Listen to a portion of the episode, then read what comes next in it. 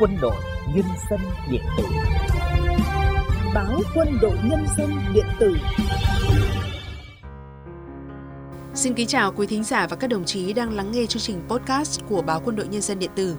Kính thưa quý vị, trải qua bao thử thách, lịch sử đã chứng minh trong bất cứ hoàn cảnh nào, nhân dân ta cũng tin tưởng, kỳ vọng Đảng ta là đạo đức, là văn minh. Đạo đức là giá trị cốt lõi của văn hóa.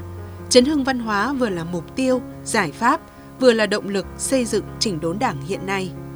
Trong những ngày đầu năm mới Xuân Quý Mão, xin mời quý thính giả và các đồng chí lắng nghe bài viết Chấn hưng văn hóa, tỏa sáng văn minh của tác giả Phan Tùng Sơn đang trên ấn phẩm Sự kiện và Nhân chứng Xuân 2023.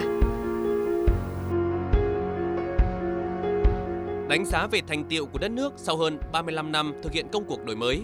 Tổng Bí thư Nguyễn Phú Trọng nhiều lần nhấn mạnh chưa bao giờ đất nước ta có được cơ đồ, tiềm lực, vị thế và uy tín quốc tế như ngày nay.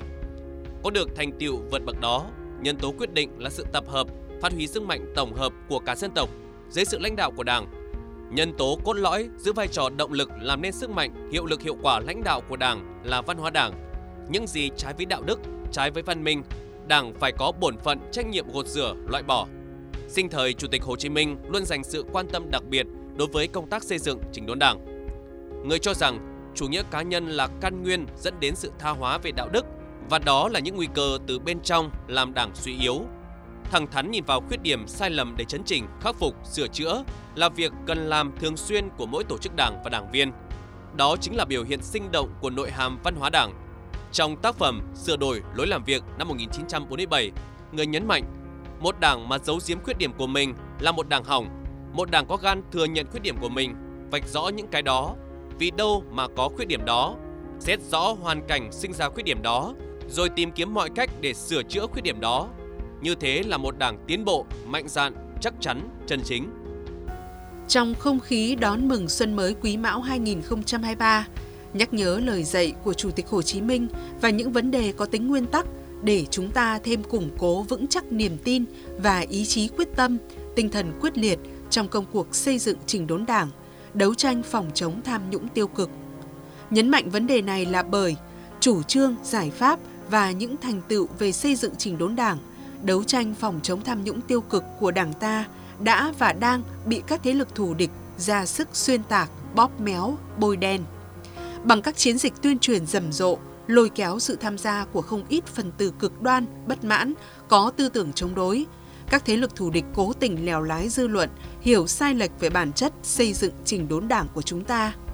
Họ cho rằng đấu tranh chống tiêu cực, tham nhũng chỉ là cuộc đấu đá, thanh trừng giữa các phe cánh trong đảng. Việc hàng loạt cán bộ cấp cao dính vào tham nhũng tiêu cực, nguyên nhân là do cơ chế quản lý, thể chế chính trị. Muốn chống tham nhũng tiêu cực ở Việt Nam, phải thay đổi cơ chế, chuyển đổi thể chế chính trị.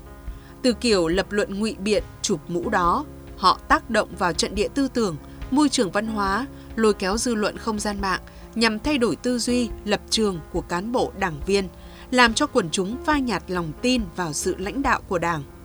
Với thủ đoạn rút củi đáy nồi, rút gạch chân tường, thông qua các chiến dịch tuyên truyền nội công ngoại kích trên không gian mạng, các thế lực thù địch giáp tâm bôi đen văn hóa đảng, phá hoại nền tảng tư tưởng của đảng, phủ nhận chủ nghĩa Mác Lênin, tư tưởng Hồ Chí Minh, xóa bỏ vai trò lãnh đạo của Đảng Cộng sản Việt Nam.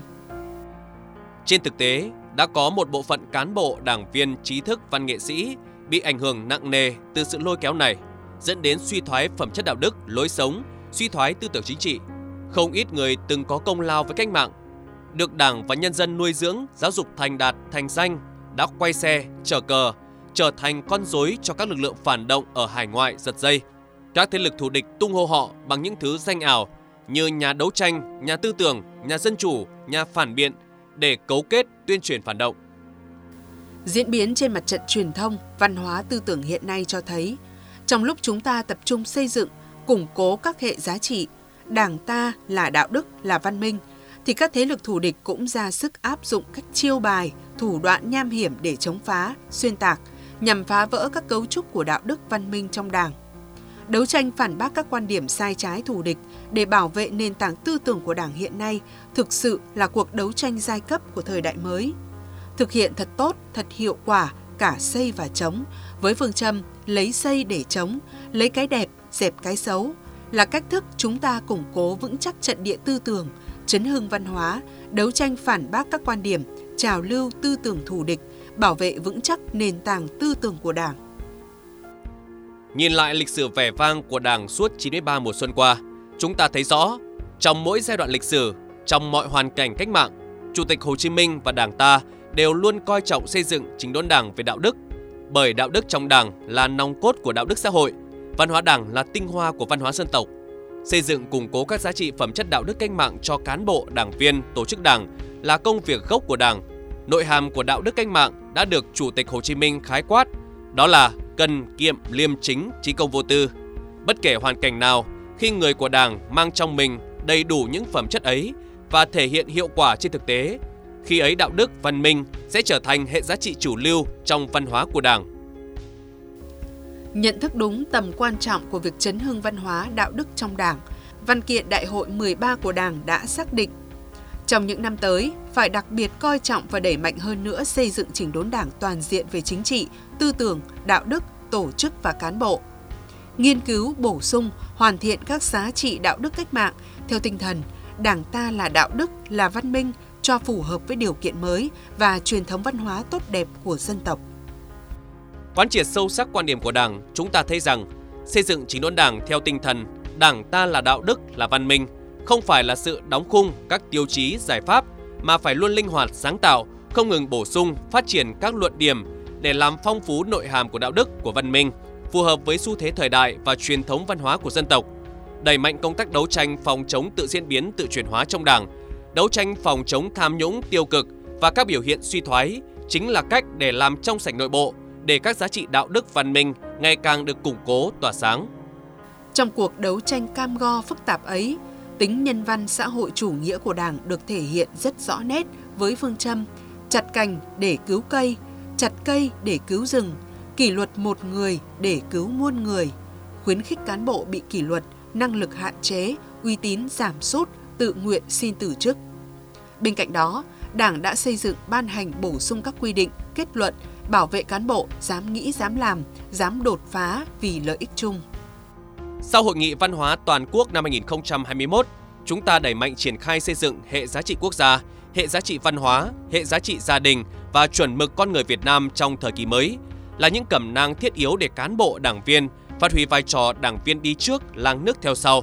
có ý thức rèn luyện tu dưỡng theo chuẩn mực con người Việt Nam thời kỳ mới. Văn hóa Đảng được cấu thành từ đạo đức, nếp sống, lối sống văn hóa của mỗi đảng viên. Văn hóa Đảng là nòng cốt của văn hóa dân tộc.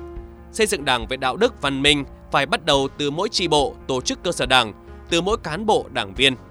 Hệ giá trị đạo đức, văn hóa cốt lõi của đảng viên là tuyệt đối trung thành với Đảng, với Tổ quốc, với nhân dân, tự giác tu dưỡng, rèn luyện đạo đức, lối sống là tấm gương sáng cho quần chúng noi theo. Quý vị vừa lắng nghe bài viết Chấn hưng văn hóa, tỏa sáng văn minh của tác giả Phan Tùng Sơn. Chương trình do phòng biên tập báo điện tử Báo Quân đội Nhân dân thực hiện. Chỉ đạo nội dung, Phó Tổng biên tập Đại tá Nguyễn Hồng Hải. Chỉ đạo sản xuất, Trung tá Phạm Huy Quân. Tổ chức sản xuất, Trung tá Phạm Thị Tuyết cùng các biên tập viên phát thanh viên Huyền Anh, Cao Nguyên thực hiện. Xin kính chào và hẹn gặp lại.